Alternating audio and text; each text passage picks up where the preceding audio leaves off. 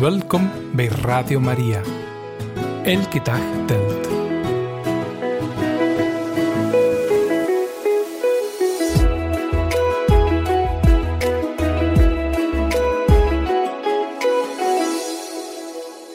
Welkom beste luisteraars van Radio Maria bij Elke Dag Telt. Vandaag gaan we stilstaan bij de charmante brief van Johannes Paulus I aan de heilige Theresia van Lisieux. U weet het, wij komen daar af en toe eens op terug in onze uitzendingen van Elke Dag Telt over die brieven die Johannes Paulus I heeft geschreven aan bekende mensen, historische figuren, auteurs en heiligen. En personages ook. En een van die brieven wel, die was gericht aan de heilige Theresia van Lisieux. Daar gaan we vandaag zeker bij stilstaan. We gaan ook stilstaan bij vier redenen om deze vaste tijd en het hele jaar door te biechten. En we nemen dan een zinnetje dat de heilige Pater Pio heeft gezegd, namelijk: Biechten is het bad van de ziel. Zelfs een schone en onbezette kamer verzamelt stof. Kom na een week terug en je zult zien dat het weer afgestoft moet worden. Woorden van de heilige Pater Pio als hij dat hij vergeleek met het biechten. Dat is voor zo dadelijk, want zoals u weet starten we graag met muziek. Dit is Michael W. Smith met het lied Above All.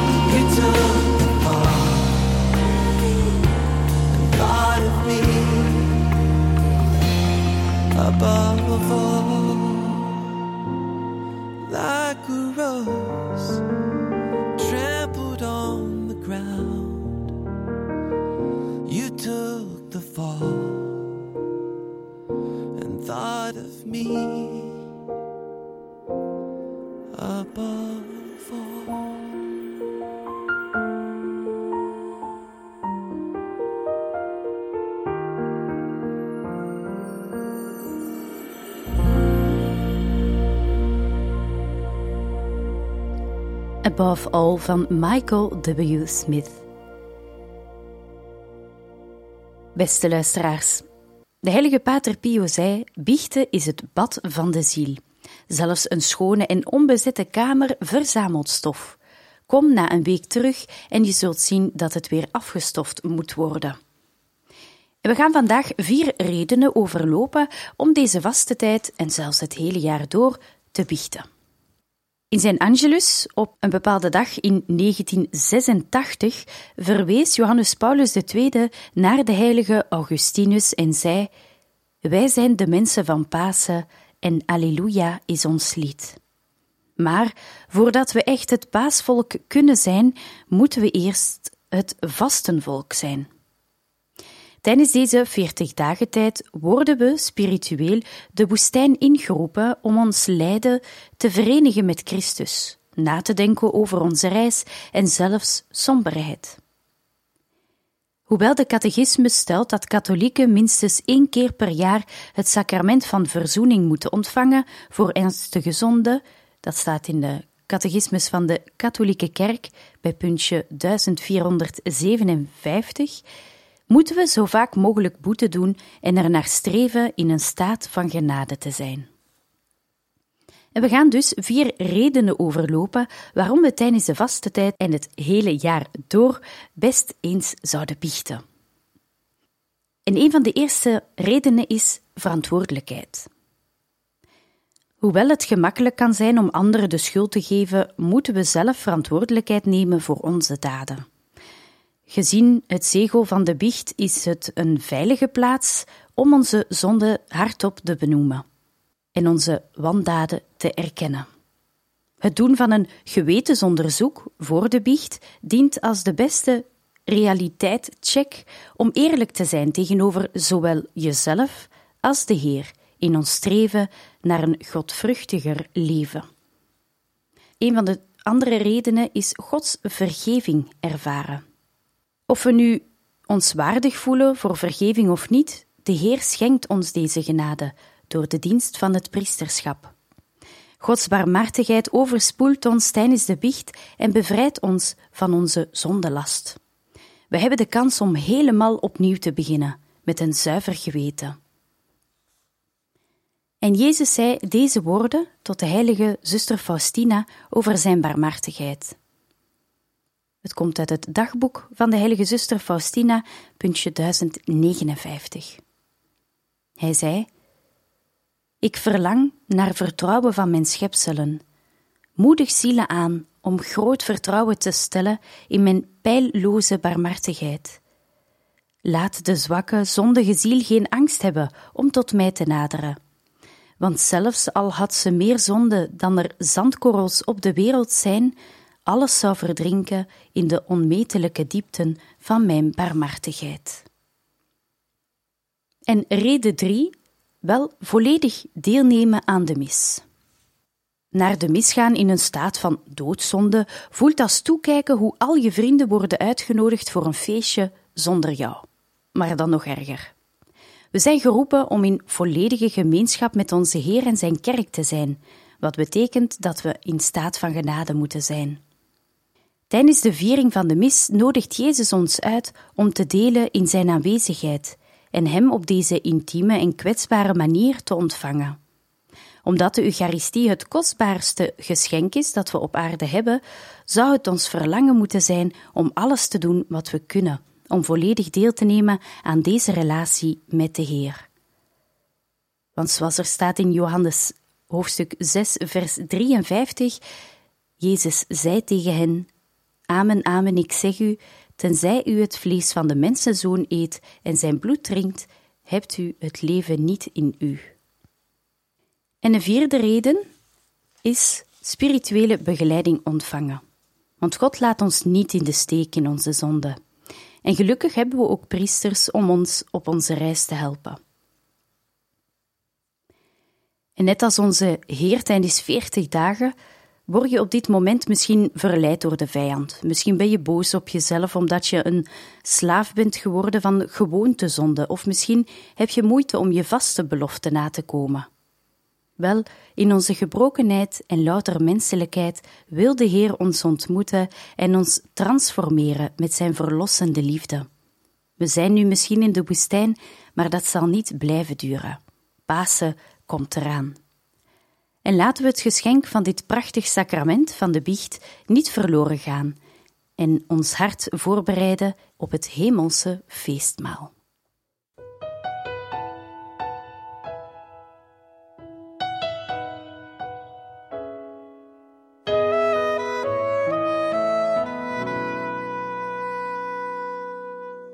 Hoe kan ik verder leven?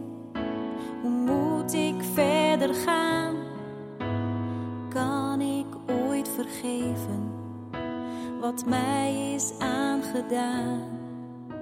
De wonden in mijn ziel, de haat en bitterheid lijken niet te helen, niet door woorden, niet door tijd. Maar als er vergeving is, kan er genezing zijn van de pijn en het verdriet diep van binnen. Als er vergeving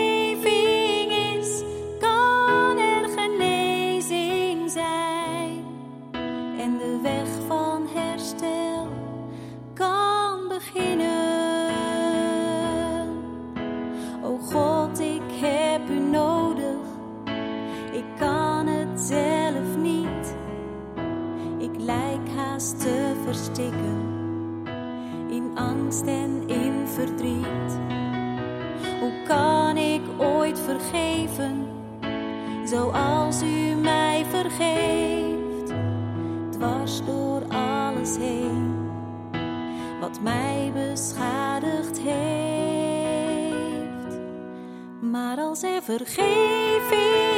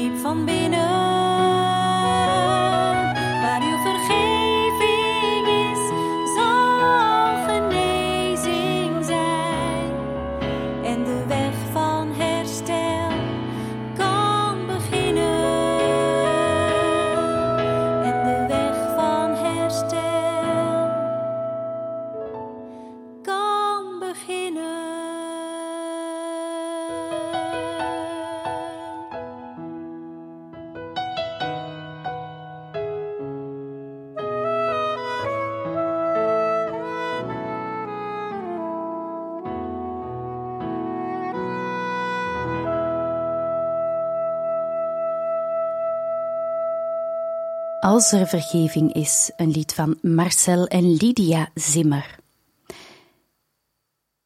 Er zijn maar weinig geschriften bewaard gebleven uit het leven van Johannes Paulus I, vooral omdat zijn pontificaat maar iets langer dan een maand duurde. Om deze vreugdevolle paus beter te begrijpen, moeten we kijken naar zijn tijd als patriarch van Venetië en de verschillende geschriften lezen die ons zijn nagelaten.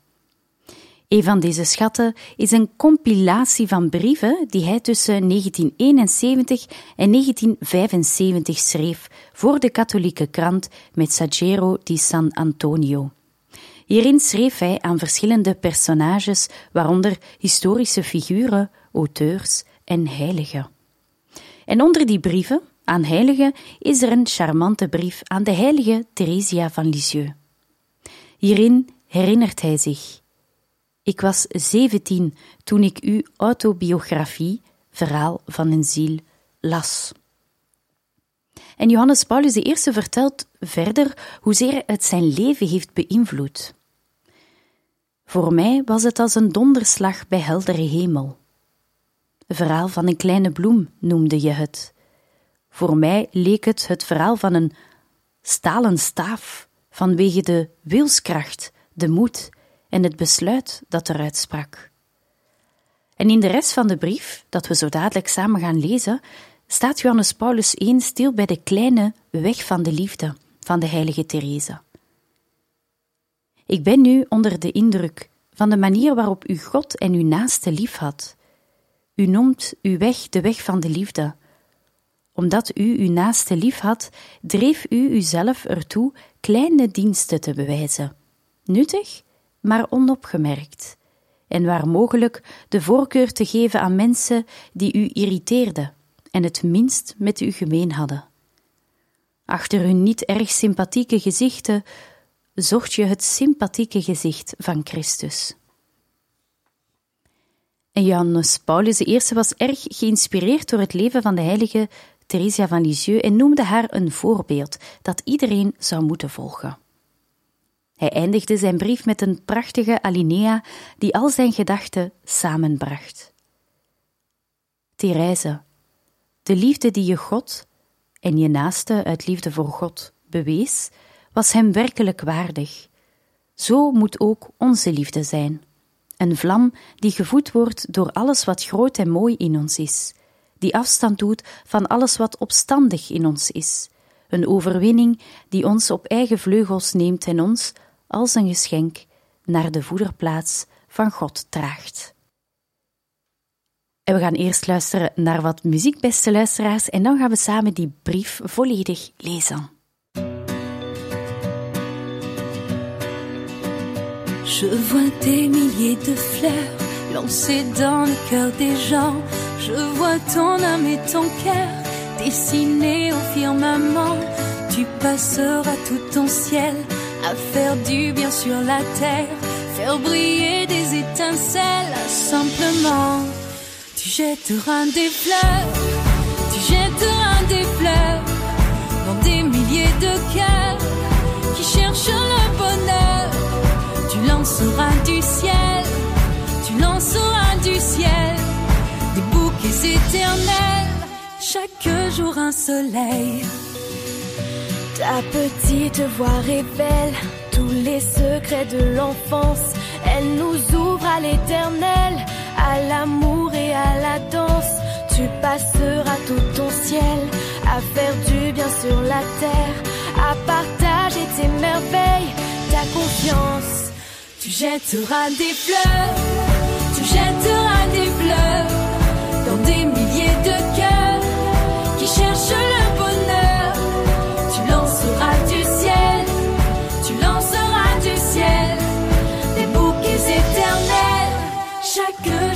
Des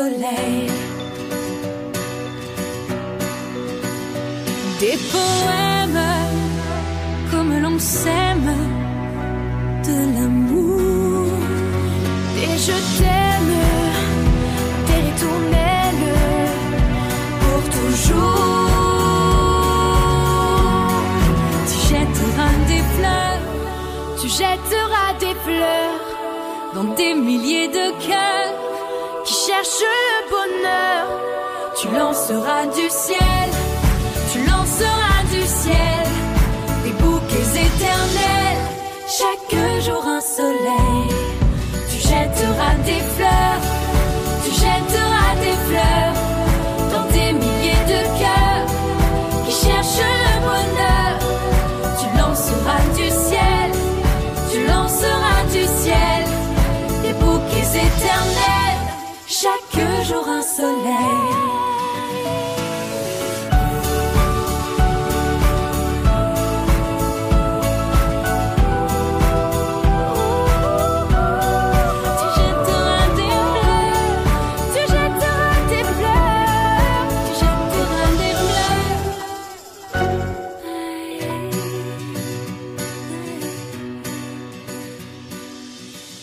Tu jetteras des fleurs, een mooi lied met teksten van Theresia van Lisieux op muziek eigenlijk, beste luisteraars, van Natacha Saint-Pierre, gezongen samen met Lou.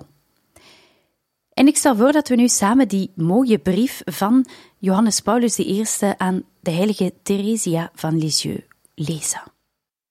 Blijheid, een uitgelezen liefdeblijk.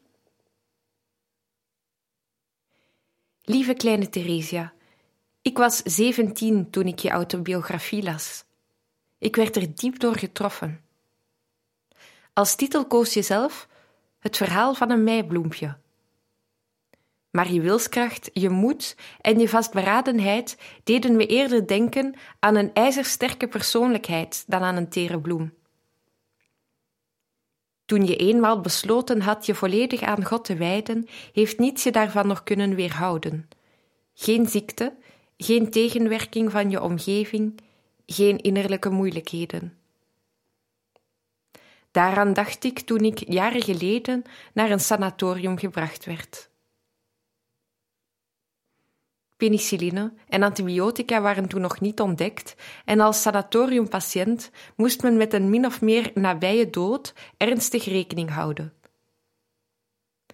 Ik schaamde me dat ik toch wel enige angst voelde en zei tot mezelf, toen Theresia op 23-jarige leeftijd en tot dan toe gezond en vol levenslust haar eerste bloedspuwing kreeg, vervulden haar blijdschap en hoop.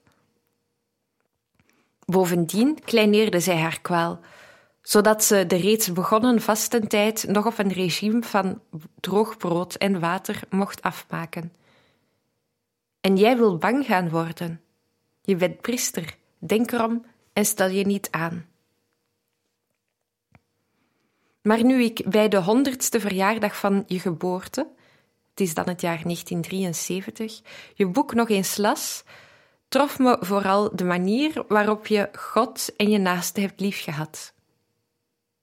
Sint Augustinus schreef: God bereikt me niet lopend, maar beminnend. Jij noemde je levensbaan dan ook de weg van de liefde. Christus had immers gezegd: Niemand kan tot mij komen als de Vader hem niet trekt. Geheel in de lijn van die uitspraak heb jij je gevoeld als een krachteloos vogeltje zonder vleugels. God was voor jou de arend die naar jou afdaalde om je op zijn vleugels in de hoogte te voeren. De goddelijke genade noemde je een lift die je snel en zonder moeite bij God bracht, daar je zelf te klein was om de moeilijke ladder der volmaaktheid op te klimmen. Zonder moeite schreef ik daar juist. Jawel, enerzijds, maar anderzijds denken we eens aan die laatste maanden. Je ziel beweegt zich in, in een soort donkere tunnel en ziet niets meer van wat daar vroeger zo duidelijk was. Het geloof, schrijf je, is geen sluier meer, maar een muur. Je lichamelijk lijden is zo zwaar dat het je doet zeggen: Had ik het geloof niet gehad, ik zou me het leven benomen hebben. Toch blijf je met je wil tot de Heer zeggen dat je Hem bemint. Ik bezing het geluk van het paradijs, maar zonder vreugde daarbij te ervaren. Ik bezing eenvoudig dat ik wil geloven. Je laatste woorden waren: Mijn God, ik heb u lief. Je had jezelf als slachtoffer aangeboden aan Gods warmhartige liefde, wat je niet belette vreugde te beleven aan het goede en het mooie in deze wereld. Voordat je laatste ziekte intrad, schilderde je, schreef gedichten en korte religieuze toneelstukjes waarin je met de smaak van een echte actrice zelf een rol meespeelde. Tijdens een korte opleving gedurende je laatste ziekte vroeg je om chocoladegebak. Je onvolmaaktheid maakte je niet bang. Je schaamde je niet als je van vermoeidheid in slaap doezelde onder de meditatie. Ook als kinderen slapen, houden hun moeders van hen. Uit naaste liefde deed je voortdurend moeite allerlei kleine, nuttige, maar onopvallende diensten te bewijzen, en daarbij zoveel mogelijk de voorkeur te geven aan degenen die onaardig tegen je waren of met wie je het niet zo kon vinden. In hun weinig beminnelijke blik zocht je het allerbeminnelijkste gelaat van Christus. Die moeizame inspanningen werden niet opgemerkt. Moeder Overste schreef over jou: In de kapel en bij haar werk is ze ingetogen en tijdens de recreatie maakt ze iedereen aan het lachen met haar komische invallen. De enkele lijnen die ik hier geschetst heb, geven lang niet de volledige inhoud weer van je boodschap aan de christenen, maar ze zijn wel voldoende om voor ons enkele aanbevelingen uit af te leiden.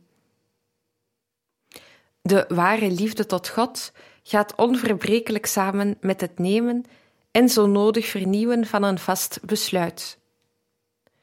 De besluiteloze Aeneas van onze Metastasio, die zegt: Zolang ik nog wijfel, nog jammerlijk twijfel, kan ik heen gaan, nog blijven. Heeft God niet echt lief?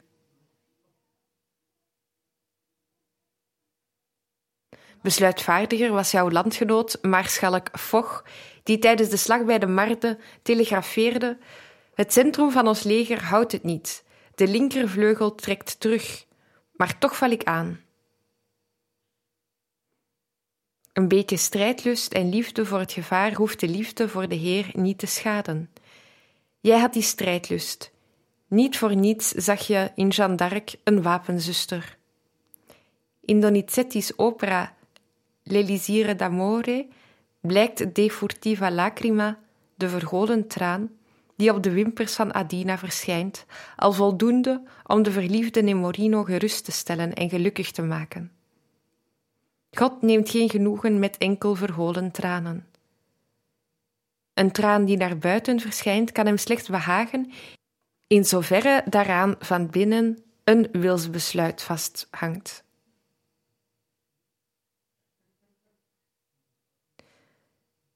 Dit geldt ook voor de uiterlijke werken. Ook die behagen de Heer alleen als er een innerlijke liefde aan beantwoordt. Het rituele vasten had een ware verwoesting aangericht op de gezichten van de Fariseeën, maar Christus stonden die uitgemergelde gezichten niet aan, daar hij wist dat hun harten ver waren van God. Jij schreef: De liefde moet niet in gevoelens bestaan, maar in daden. Maar je schreef eronder: God heeft onze werken niet nodig, enkel onze liefde. Dat is het. Tegelijk met God kun je van een boel andere mooie dingen houden, op één voorwaarde. Je mag van niets houden tegen Gods wil en geen enkele andere liefde mag die voor Hem evenaren of overtreffen. Met andere woorden, de liefde tot God hoeft niet exclusief te zijn, maar zij moet wel, zeker in onze waardering, voorop komen. Eertijds vatte Jacob liefde op voor Rachel. Om haar te winnen diende hij haar vader ruim zeven jaar. Wat hem slechts enkele dagen toescheen, zozeer beminde hij haar, vertelt de Bijbel. En God had daar niets op aan te merken, integendeel, hij keurde hun liefde goed en zegende ze. Dat wil niet zeggen dat elke aardse liefde met wijwater besprenkeld en gezegend kan worden. Toch willen bepaalde hedendaagse theologen daar naartoe, beïnvloed door de ideeën van Freud, Kinsey en Marcuse, verheerlijken zij de nieuwe seksuele moraal. Christenen die de algehele verwarring en ontreddering willen vermijden, volgen die theologen niet, maar luisteren naar het hoogste gezag van de kerk, die bijzondere bijstand ontvangt om de leer van Christus ongeschonden te bewaren en deze telkens toe te passen overeenkomstig de eisen van de tijd trachten het gelaat van Christus te herkennen in dat van de naaste. Dat is inderdaad de enige manier om oprecht te kunnen houden van alle mensen en elke vorm van antipathie, ideologische verdeeldheid of oppervlakkige filantropie opzij te schuiven. Op een avond, zo schreef de oude aartsbisschop Perini, ziet men een jonge man ergens aankloppen in zijn beste pak gestoken een bloem in zijn knoopsgat. Het hart bonst hem in de keel. Hoe zullen het meisje en haar familieleden reageren op zijn schuchtere huwelijksaanzoek? Het meisje maakt zelf open. Een enkele blik van haar, de blos op haar wangen en haar onverholen vreugde bij het weerzien. Geen verholen tranen ditmaal. Stellen hem gerust en hij erademt. Hij gaat binnen. De moeder lijkt hem heel sympathiek en hij zou haar zo willen omhelzen. De vader zag hij reeds ontelbare keren, maar vanavond lijkt deze in een bijzonder licht een heel ander iemand. Wat later komen ook de twee broers, omhelzen hem amicaal, verwelkomen hem hartelijk. Perini stelt de vraag wat er omgaat in die jonge man. Wat betekenen al die liefdegevoelens die in hem zo onverwachts als paddenstoelen opschieten? Antwoord: Het gaat helemaal niet om een veelheid van liefdes, maar om één enkele liefde. Hij houdt van het meisje en de liefde die hij voor haar voelt, breidt hij uit tot al haar verwanten. Zo ook wie Christus echt bemint. Hij kan niet anders dan alle mensen beminnen, die immers allen, allen zijn broeders zijn. Ook in zover ze slecht, kwaadaardig en lastig zijn, kan het niet anders of onze liefde doet hen in een beter licht verschijnen. Liefde in het kleine. Vaak is dat de enige mogelijke. Nooit heb ik nog de kans gehad me in een wilde rivier te storten om het leven van een drenkeling te redden. Wel heeft men mij heel dikwijls gevraagd iets te willen uitlenen, brieven te schrijven, in niet te moeilijke zaken kleine aanwijzingen te geven. Nog nooit ben ik op mijn weg een dolle hond tegengekomen, maar wel zwermen van akelige vliegen en muggen. Nog nooit heb ik last gehad van lieden die me achterna zaten om me af te ranselen, maar wel heel vaak van mensen die me hinderden door hun luidruchtige stemmen op straat, door hun veel te hard aangezette televisie of zelfs door een bepaald geluid bij het soepeten. Helpen waar je kan, je niet kwaad maken, zoveel mogelijk kalm en glimlachend de mensen tegemoet treden, dat is naastenliefde. Niet in woord, alleen maar in daad. Zo heeft Christus deze liefde in praktijk gebracht. Hoeveel geduld toonde hij niet bij onderlinge twisten tussen de apostelen? Hoe gul was hij niet met aanmoedigingen en woorden van lof? In heel Israël heb ik geen groter geloof gevonden, zei hij tot de honderd man en tot de Canaanitische. Tot de apostelen, ook op moeilijke ogenblikken zijn jullie mij gevolgd. En eens verzocht hij beleefd aan Petrus van diens boot gebruik te mogen maken. Gij, meester van voorkomendheid, zo spreekt Dante hem aan. Hij wist zich in de situatie van de anderen te verplaatsen en voelde met hen mee. Hij schonk de zondaars niet alleen vergiffenis, maar nam hen ook in bescherming en kwam, kwam voor hen op. Zacchaeus, de overspelige vrouw, Magdalena. Jij, Theresia, hebt in je klooster te Lisieux zijn voetspoor gevolgd. Wij zullen hetzelfde moeten doen in de wereld. Carnegie vertelt in een van zijn essays over een vrouw die eensdaags haar mannen, de echtgenoot en zonen, verrast met een keurig gedekte en bloemrijk versierde tafel, maar met op ieder bord een plukje hooi.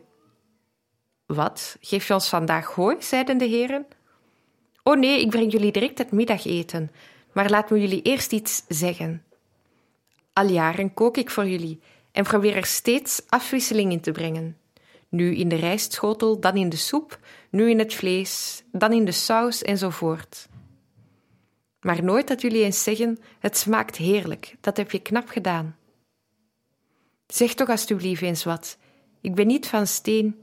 Geen mens kan werken zonder een blijk van erkenning of aanmoediging, alleen maar voor de eer van het vaderland.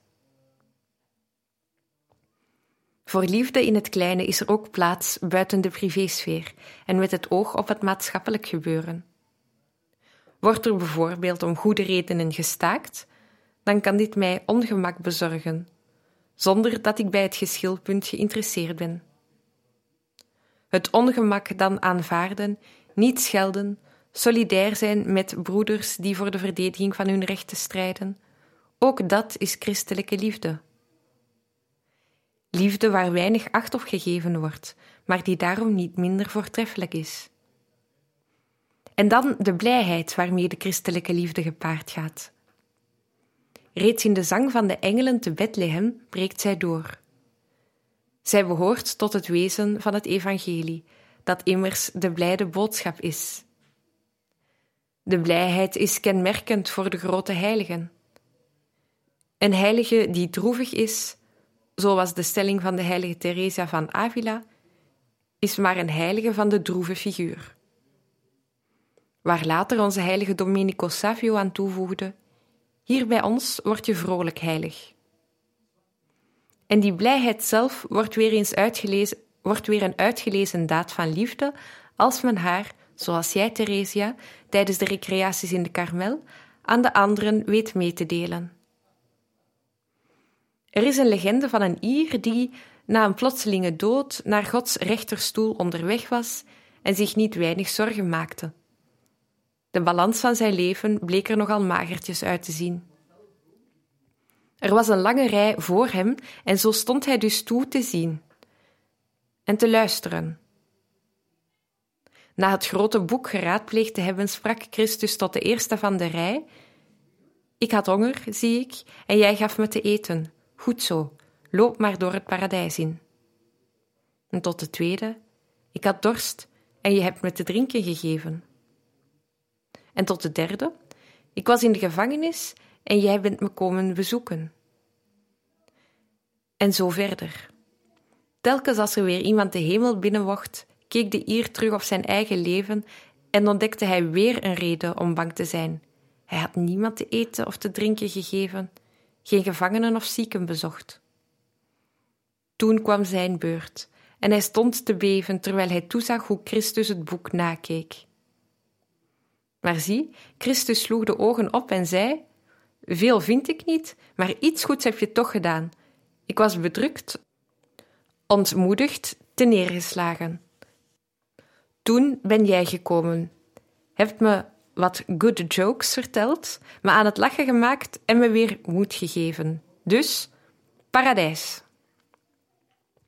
Maar alle gekheid op een stokje, de legende onderstreept in elk geval dat geen enkele geste van naaste liefde over het hoofd gezien of geringschat mag worden. Theresia, de liefde die jij God, en uit liefde tot God je naaste hebt toegedragen, was werkelijk Godwaardig. Zo moet ook onze liefde zijn, een vlam die onderhouden wordt door al wat groots en mooi is in ons een verzaken aan al wat opstandig is in ons. Een overwinning die ons op haar vleugels meeneemt en als een geschenk neerzet aan Gods voeten. Juni 1973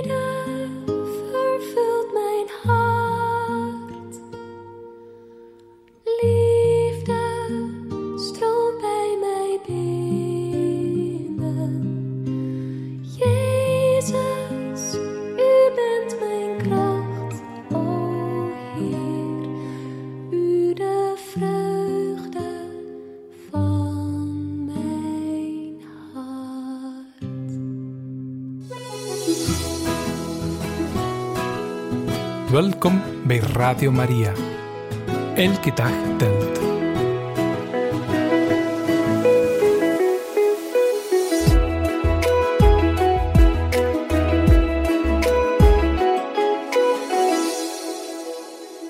En welkom terug, beste luisteraars van Radio Maria. We gaan het nog eventjes hebben, voordat we deze uitzending afsluiten, over hulp bij het bidden. Want misschien is het een van jullie vaste puntje. Het is alvast een van mijn vaste puntjes, beste luisteraars, om wat meer te bidden.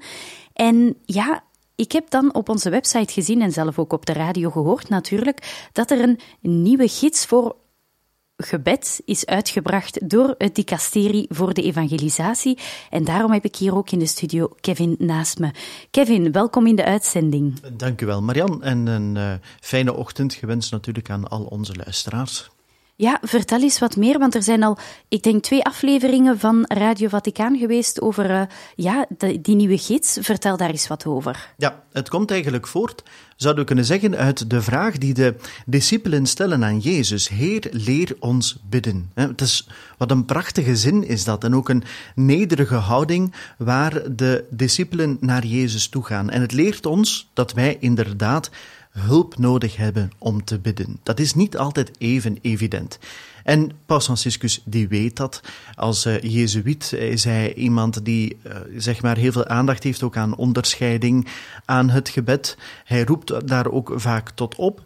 En het dicasterie voor de evangelisatie, dat is een onderdeeltje van de Romeinse curie, dus een van de zeg maar, organen die helpen om de kerk te besturen als het gaat over die nieuwe evangelisatie.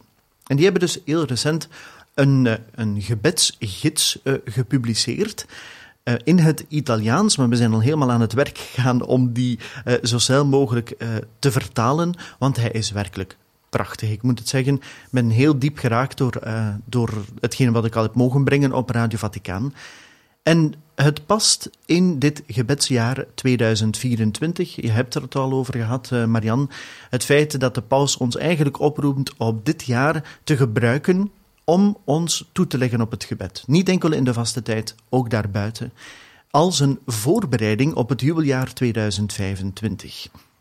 In dat jubeljaar, zo zegt de Heilige Vader, zullen wij bepaalde genades kunnen ontvangen. Dat wordt een genadevol jaar en voor zij die in de mogelijkheid zijn, kunnen naar Rome gaan om door de heilige deur te gaan van de Sint-Pieters-basiliek, die voor zo'n gelegenheid eh, wordt eh, geopend. Wel, die gebedsgids die helpt eigenlijk met zeer concrete tips en beschrijving hoe we tot gebed kunnen komen en dat in verschillende realiteiten. In de twee afgelopen afleveringen hebben we het al kunnen hebben een beetje algemeen over wat is nu de bedoeling van die gids, wat zegt de paus zelf over het gebed, welke zaken zouden we nog kunnen meenemen als voorbereiding voor het jubeljaar, en dan specifiek, en ik vond het heel mooi, over de parochie. Hoe kunnen we bidden in de parochie? En dan gaat het bijvoorbeeld over de Eucharistie. Wat is nu belangrijk bij de Eucharistie? Om niet stipt of nipt op tijd binnen te komen, maar een kwartiertje extra te nemen om even bij het tabernakel te gaan. En zo voed je uw relatie met Jezus, voordat de mis begint. Ja? Maak uw kruisteken mooi. Uh, sta stil bij de gebeden die je uitspreekt en dergelijke meer. Ook het getijdengebed bijvoorbeeld is een andere manier om te kunnen bidden in de gemeenschap. Uh, er wordt heel veel aandacht gegeven aan eucharistische aanbidding. Iets wat de paus heel belangrijk vindt. En stap voor stap wordt eigenlijk uitgelegd, voor zij die er misschien niet helemaal mee vertrouwd zijn, hoe zij dat concreet kunnen maken. En dan in een tweede deeltje ging het over het gebed binnen het gezin. Uh, die zaken kan men eigenlijk al helemaal opnieuw beluisteren via de website. En ik hoop eigenlijk om uh, nog wat verder over dat document uh, te kunnen vertalen in de komende afleveringen. Maar dat zal een beetje afhangen van de actualiteit in het Vaticaan en van Paus Franciscus. Dankjewel, Kevin. En beste luisteraars, als u, als u wat meer wenst te weten over dat document, die gids over gebed, u kan al de twee laatste afleveringen van Radio Vaticaan beluisteren op onze website. Ga dan gewoon eventjes naar radiomaria.be bij het programma Radio Vaticaan.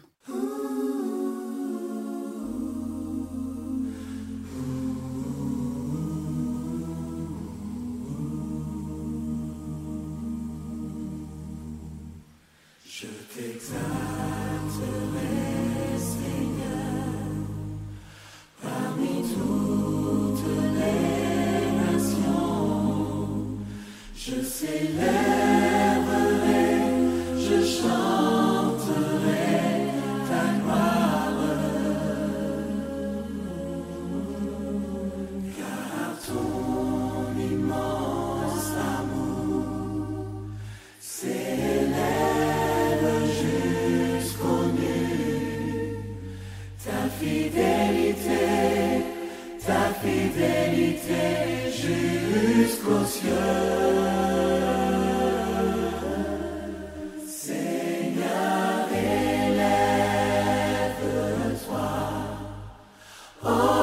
see.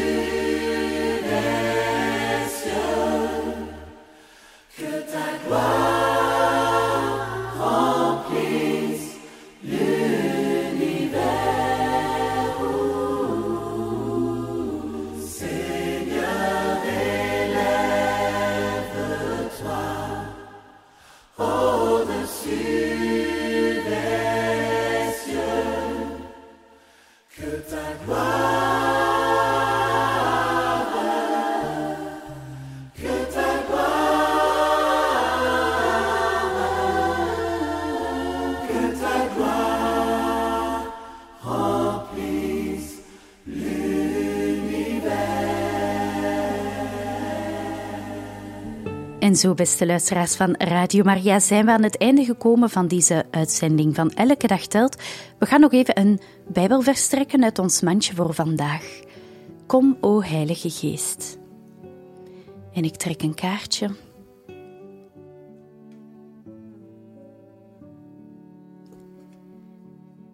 Hij voert mij naar wateren der rust.